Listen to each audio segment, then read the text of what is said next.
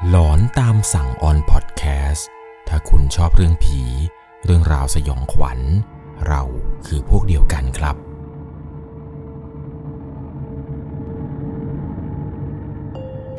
สวัสดีครับทุกๆคนครับ ขอต้อนรับเข้าสู่หลอนตามสั่ง อยู่กับผมครับ 11LC วันนี้นะครับ เปลี่ยนบรรยากาศการเล่าเรื่องผีสักนิดหนึ่งพอดีผมมาทำธุระอยู่ที่ต่างจังหวัดก็เลยถือโอกาสนะครับ นำกล้องนำไมค์อะไรต่างๆเนี่ยพกติดตัวมาด้วย มาเล่าเรื่องผีอยู่ในโรงแรมแห่งหนึ่งครับทางภาคใต้ ขออนุญาตที่จะไม่บอกแล้วกันนะครับ ว่าที่นี่คือที่ไหน แต่เอาเป็นว่าเรื่องราวความสยองขวัญในวันนี้ครับไม่ได้เกี่ยวข้องกับโรงแรมนี้แต่อย่างใด เพียงแต่ว่าผมมาเปลี่ยนบรรยากาศเฉยๆครับอยากจะไปลองเล่าเรื่องผีในสถานที่อื่นดูบ้าง วันนี้เนี่ยเรื่องที่ผมจะเล่าให้กับทุกคนได้รับฟังกันครับ เป็นอีกหนึ่งประสบการณ์ของผู้ฟังทางบ้านท่านหนึ่ง ที่เขาเองไปพบเจอมาตอนสมัยช่วงปลดประจำการทหารตอนปี 2559 เนื่องจากว่าช่วงนั้นที่เขาปลดทหารมาเนี่ยอยากจะเหมือนกับหาผู้หญิงคุยอยากทำนู่นทำนี่อะไรต่างๆ นานา จนสุดท้ายเขาได้ไปเจอกับผู้หญิงคนหนึ่งครับ ผู้หญิงคนนี้เนี่ยผมบอกเลยว่า เป็นผู้หญิงที่น่ากลัวแล้วก็สยองขวัญที่สุด เท่าที่ตัวของเขาเนี่ยเคยพบเจอมา เรื่องราวในวันนี้นะครับ ผมต้องบอกก่อนนะว่า จะต้องใช้วิจารณญาณในการรับชมรับฟังกันให้ดีๆ น้องๆ หนูๆ นะครับ คนไหนที่ฟังอยู่แล้วเนี่ย อย่านำไปทอกเรียนแบบหรืออย่าทำเป็นเยี่ยงอย่างโดยเด็ดขาด เรื่องราวเรื่องนี้เกิดขึ้นจริงๆ กับผู้ฟังทางบ้านท่านนี้มาแล้ว เรื่องที่ผมจะเล่าให้ฟังในวันนี้ครับ ผมต้องพาทุกคนเนี่ยย้อนกลับไปตั้งแต่สมัยปีพศ 2559 ส่งมาจากผู้ฟังทางบ้านท่านหนึ่งที่ชื่อว่าคุณบลูคุณบลูเนี่ยมีเรื่องราวแปลกๆครับที่อยากจะมาแชร์ทุกคนได้รับฟังกัน เรื่องราวเรื่องนี้เนี่ยมันเกิดขึ้นกับตอนที่ตัวเขาเนี่ยเป็นทหาร หลังจากที่ประจำการได้ประมาณปีหนึ่งพอดี ก็ได้มีการปลดประจำการออกมา ตอนนั้นเนี่ยเป็นช่วงที่เขาครับเลิกกับแฟนที่คบกันมาได้ประมาณ 3 ปี มันทำให้ตัวของเขาเองเนี่ยติดเหล้าติดเที่ยวไปพักใหญ่เลย ตอนนั้นเนี่ยเลยมีการโหลดแอปแอปหนึ่งที่จะหาคนคุยใกล้ ๆ ตัวเรา ก็โหลดแอปนี้มานี่แหละครับ เพื่อที่จะหาคนคุยในช่วงแรก ทุกอย่างก็ดูปกติดี คุยกับผู้หญิงอยู่หลายคน จนกระทั่ง ได้ไปเจอกับผู้หญิงคนหนึ่ง ซึ่งเธอคนนี้เนี่ย เหมือนกับจะใช้แอปพลิเคชันนี้เพื่อหาเงิน ที่ผมคิดแบบนั้นเนี่ยเพราะว่าเธอตั้งชื่อเอาไว้ แอปนี้จะให้เราใส่ชื่อแล้วก็ใส่ข้อความได้นิดหน่อยด้านล่าง ซึ่งตอนนั้นที่เธอใส่ชื่อเนี่ยเธอก็ตั้งชื่อเล่นประมาณว่าผมขออนุญาตใช้นามสมมติว่าคุณหมวยก็แล้วกัน เธอก็ตั้งชื่อประมาณว่าหมวยนะคะ แล้วก็ใส่ตรงข้อความเล็กๆเนี่ยข้อความอีกนิดนึงเนี่ยเธอเขียนประมาณว่ารับงาน NV เท่านั้นนั่นแหละครับก็ลองไปตีความหมายดูว่าเธอเนี่ยใช้แอปเพื่อหาเงินอย่างที่ผมบอกหรือเปล่า ปรากฏว่าตัวของคุณบูเองนี่แหละครับ ไปเห็นโปรไฟล์นี้เข้าให้ ก็รู้สึกดึงดูดมากๆ ทั้งนั้นที่รูปที่เห็นเนี่ยเห็นเพียงแค่หน้าเท่านั้น เลยตัดสินใจทักเธอไป ก็ได้มีการไถ่ถามค่าตัวนู่นนี่นั่นอะไรไป คุยเล่นคุยหยอกไปเรื่อยครับ ผ่านไปประมาณ 2 ชั่วโมงกว่าๆที่นั่งคุยกับผู้หญิงคนนี้ ปรากฏว่าตัวของคุณบูเองเนี่ยก็ตัดสินใจครับ ตกลงเรื่องราคากันว่าจะจ่ายกันยังไง แล้วจะนัดกันวันไหนพอหลังจากที่คุยเรื่องราคาคุยเรื่องนัดกันไปได้สักพักหนึ่งเนี่ยอยู่ดีๆ ฝ่ายผู้หญิงครับ เธอเนี่ยก็เงียบหายไป หายไปประมาณ 10 กว่านาทีได้ แล้วเธอก็ตอบกลับมาว่า รอก่อนได้ไหมคะพี่ วันที่พี่บอกเนี่ยหนูไม่ค่อยสะดวก ตอนนั้นเนี่ยด้วยความที่ว่าคุณบูครับได้วางแผนอะไรไว้หมดแล้วว่าจะเคลียร์ธุระนู่นนี่นั่นอะไรเพื่อไปเจอน้องเขาคนนี้ คือถ้าไม่ได้ตรงตามวันนั้นเนี่ยบอกตามตรงว่าน่าจะไม่ได้เจออีกเลย เพราะว่าเขาเองเนี่ยจะต้องไปบ้านที่อยู่ต่างจังหวัดอีก ถ้าเลื่อนไปอีกเนี่ยน่าจะยาวเลย เขาก็เลยตอบกับผู้หญิงคนนี้ไปครับว่า พี่เลื่อนไม่ได้จริง ๆ แต่พี่จะเพิ่มราคาให้เป็นเท่าตัว เธอโอเคไหมตอนนั้นเองเนี่ยน้องหมวยเนี่ยก็ตอบตกลงมาครับว่าโอเค ก็ได้ครับพี่ ถ้างั้นก็ตามตกลงนั้นเลยตามเป็นวันนัดที่พี่บอกเลยก็ได้ เขาเองเนี่ยก็ดีใจเลยแหละครับ ยิ้มแทบจะไม่หุบเลย ที่ได้นัดเจอกับผู้หญิงคนหนึ่งในแอปพลิเคชันนี้ วันทั้งวันเนี่ยตื่นเต้นมากครับ หลังจากที่คุยกับน้องเขาจบ จนกระทั่งครับ ใกล้จะถึงวันนัด ก่อนวันนัดหนึ่งวันเนี่ยเขาเนี่ยแหละครับฝันแปลกๆเขาฝันเห็นผู้ชายคนหนึ่งเลือดเนี่ยท่วมตัวเลย ผู้ชายคนนี้มาในลักษณะที่ร่างกายแบบเหมือนกับจะมีแผล มีเลือดอะไรเนี่ยเต็มตัวไปหมดเลยครับ ตั้งแต่หัวยันตัวอาบโชกไปด้วยเลือด ชายคนนี้เนี่ยมายืนชี้หน้าเขา แล้วพูดกับเขาว่า อย่ามายุ่งกับแฟนกูกูบอกว่าอย่ามายุ่งกับแฟนกูและหลังจากนั้นครับชายคนนี้ที่เขาเห็นเนี่ยที่มายืนชี้หน้าด่าเขาอยู่นี้กูวิ่งเข้ามาครับ จนตัวของเขาเนี่ยสะดุ้งตื่นขึ้นมา ฝันนี้นั้นเป็นฝันที่แปลกมากๆ ราะตัวของเขาเองเนี่ยไม่คุ้นกับชายคนนี้เลย ชายคนนี้เนี่ยคือใครก็ไม่รู้ ในชีวิตนี้ไม่เคยพบเจอหน้าของชายคนนี้มาก่อนเลย ตอนนั้นเองเนี่ยเขาก็คิดว่าสงสัยตัวเองคงจะคิดฟุ้งซ่านน่าจะฝันอะไรแบบเลอะเทอะไปทั่ว ด้วยความที่ตัวเองเนี่ยเป็นคนชอบฟังเรื่องผี คิดในใจว่าสงสัยอาจจะเก็บเอามาฝันมั้ง หลังจากนั้นก็ไม่ได้สนใจอะไร เช้าวันสดใสก็มาถึงครับ วันนี้เนี่ยเขาจะได้ไปเจอกับน้องหมวยตามที่นัดกัน ก็ได้มีการถามไถ่โลเคชันน้องครับว่าจะให้ไปหาที่ไหนอะไรยังไง น้องก็บอกมาครับส่งโลเคชันมา เขาเองเนี่ยก็ไปตามหมุดของน้องพอไปถึงยังหมุดที่น้องหมวยส่งมานี้ มันเป็นอพาร์ตเมนต์อพาร์ตเมนต์หนึ่งครับอพาร์ตเมนต์นี้เนี่ยไม่ได้ดูเก่าหรือน่ากลัวแต่อย่างใด แต่พอไปถึงที่นั่นเนี่ยครับเขาเองก็โทรหาน้องหมวย ว่าหมวยอยู่ชั้นไหนห้องเท่าไหร่ พอรู้แล้วครับว่าน้องหมวยอยู่ชั้นไหนห้องไหนเนี่ย ตรงทางขึ้นครับ มันจะมีเหมือนกับเป็นร้านขายของชำตัวของคุณบลูเองก็เลยซื้อเบียร์ติดไม้ติดมือขึ้นไปหน่อย พอไปถึงที่หน้าห้องเนี่ยก็เคาะประตูเรียกเลยครับก๊อกก๊อกก๊อกก๊อกหลังจากนั้นเนี่ยน้องหมวยก็เปิดประตูออกมารับ บรรยากาศเนี่ยมันเปลี่ยนไปเลย ตอนที่เข้าไปในห้องน้องหมวยเนี่ยบอกตามตรง ไม่ได้รู้สึกตื่นเต้นเหมือนกับตอนที่กำลังจะมาเลย เข้ามาในห้องเนี่ยมันรู้สึกอึดอัด รู้สึกเหมือนกับมีคนเนี่ยแอบมองอยู่ตลอดเวลา และที่สำคัญเลยครับ เหนือประตูห้องนี้ มันมียันติดอยู่ เขาเองเนี่ยยืนอึ้งอยู่หน้าประตูสักพักก่อนที่จะกล้าตัดสินใจเคาะประตูนั่นแหละครับ หลังจากที่น้องหมวยเนี่ยเปิดประตูพาเข้าไปในห้องแล้ว เขาก็ได้เห็นในหน้าแววตาของน้องหมวย ซึ่งเธอเนี่ยสวยแล้วก็ตรงปกมากๆ เพราะว่าความสวยของเธอเนี่ยทำเอาเขาลืมเรื่องยันไปเลย ตอนที่เข้ามาเนี่ยเหมือนกับน้องหมวยจะเปิดไฟสลัวสลัวในห้อง ด้วยความที่ว่าตัวของเขาเองครับ เป็นคนที่ไม่ค่อยชอบแบบไฟสลัวอะไรเลย ก็เลยบอกหมวยว่าช่วยเพิ่มไฟหน่อยได้ไหมช่วยเปิดไฟดวงอื่นให้มันห้องมันดูสว่างกว่านี้ได้ไหมหมวยเนี่ยก็เปิดไฟครับ เปิดไฟในห้อง พอไฟในห้องสว่างเท่านั้นแหละครับเขาเนี่ยถึงกับตกใจเลย เพราะว่าห้องที่หมวยพาเข้ามาเนี่ยนั่นก็คือห้องนอนของเธอ มันถูกตกแต่งไปด้วยพรมสีแดง ปูจากตรงพื้นเนี่ยยาวไปถึงตรงเตียง เตียงเนี่ยก็ปูผ้าปูสีแดง และที่สำคัญครับ ในห้องของเธอเนี่ยมีโต๊ะหมู่บูชา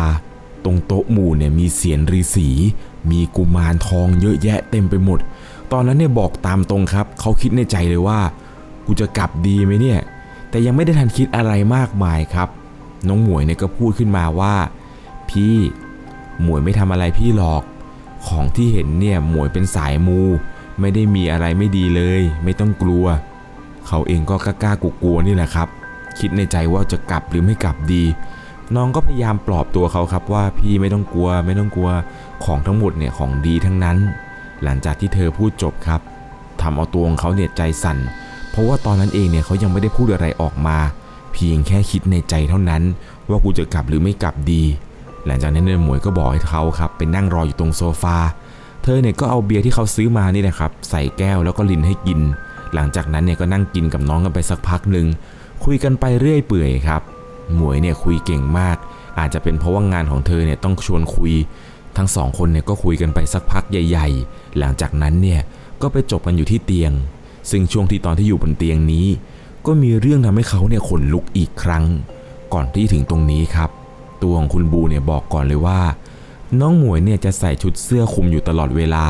อารมณ์มันเหมือนเป็นชุดที่แบบว่าเอาไว้ใส่นอนตามโรงแรมที่มันเป็นชุดยาวๆ ผมก็ไม่แน่ใจเหมือนกันครับเรียกว่าชุดอะไร คุณบูเนี่ยบอกว่า หลังจากนั้นเนี่ยพอไปถึงที่เตียง น้องหมวยเนี่ยก็ผลักตัวของเขาเนี่ยล้มลงไป หลังจากนั้นเนี่ยน้องก็เริ่มถอดชุดคลุมออก ก็เริ่มได้เห็นเรือนร่างของน้องเท่านั้นแหละครับ ตัวของเขาเองเนี่ยก็ขนลุกสู้อีกครั้ง เพราะเนื่องจากว่าตามเนื้อตามตัวของน้องหมวยเนี่ย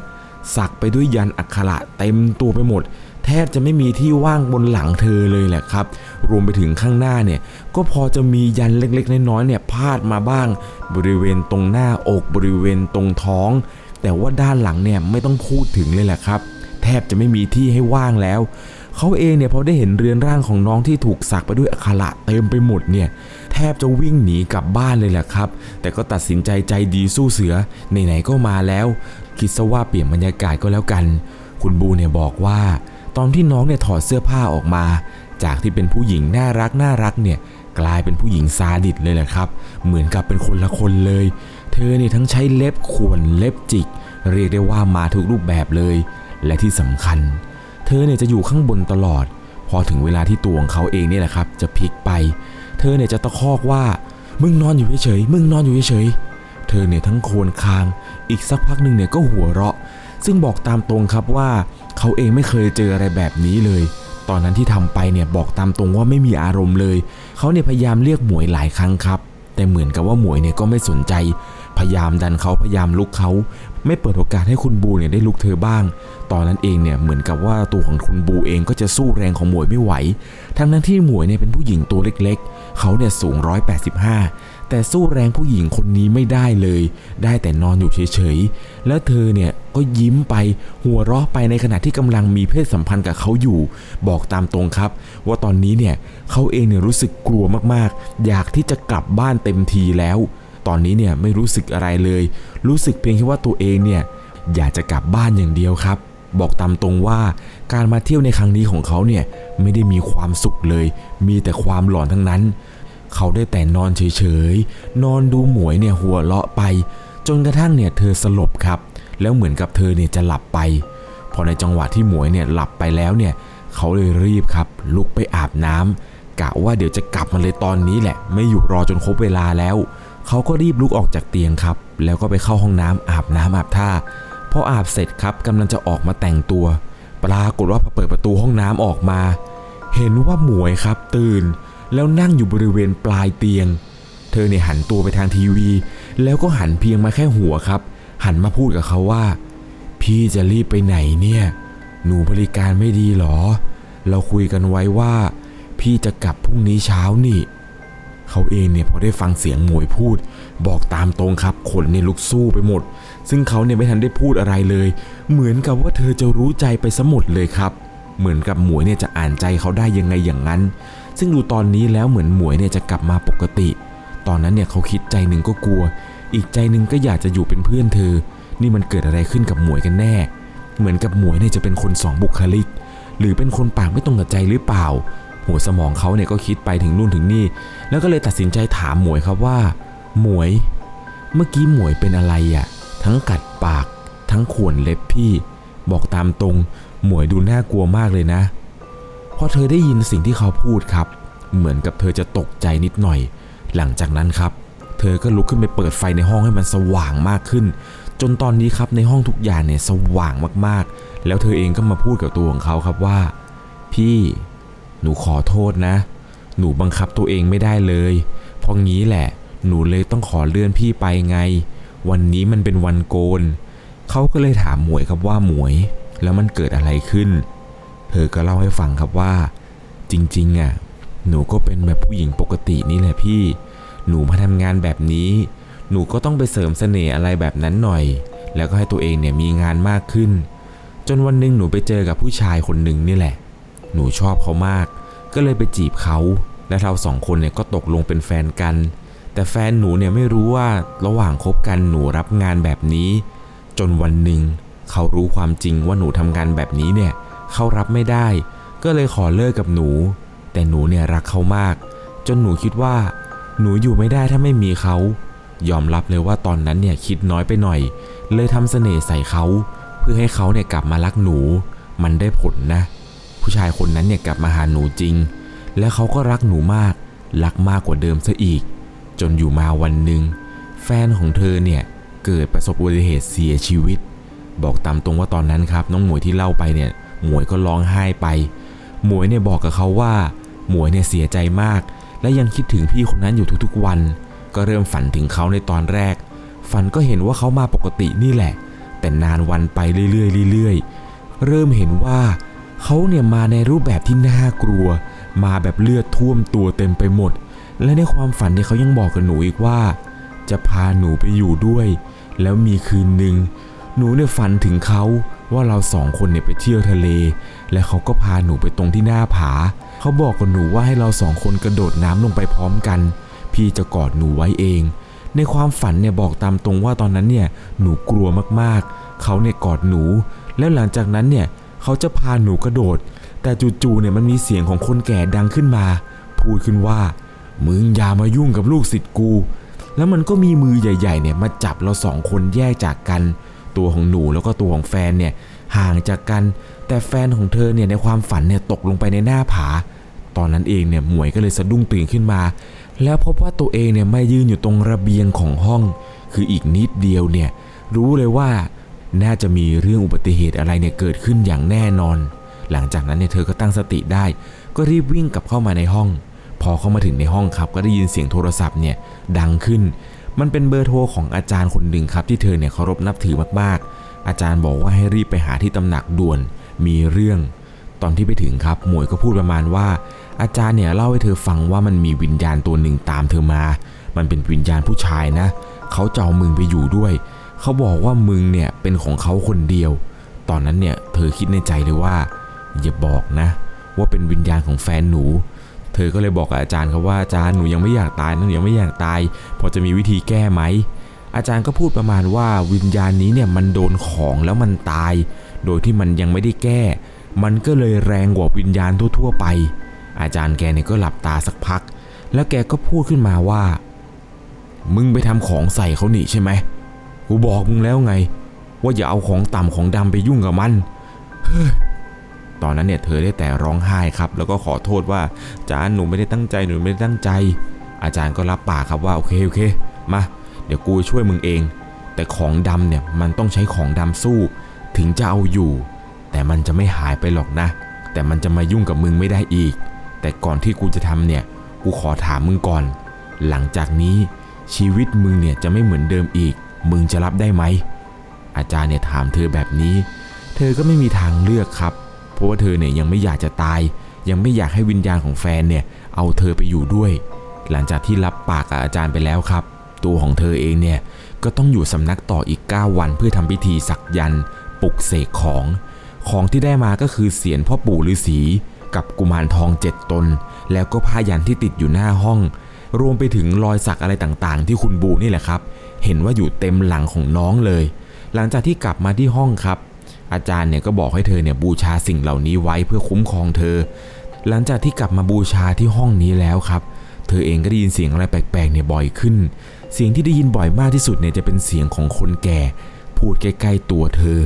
พูดถึงอะไรสักอย่างหนึ่งที่พอจะจับใจความไม่ได้เลย แต่รู้เพียงแค่ว่าเสียงที่ได้ยินนี้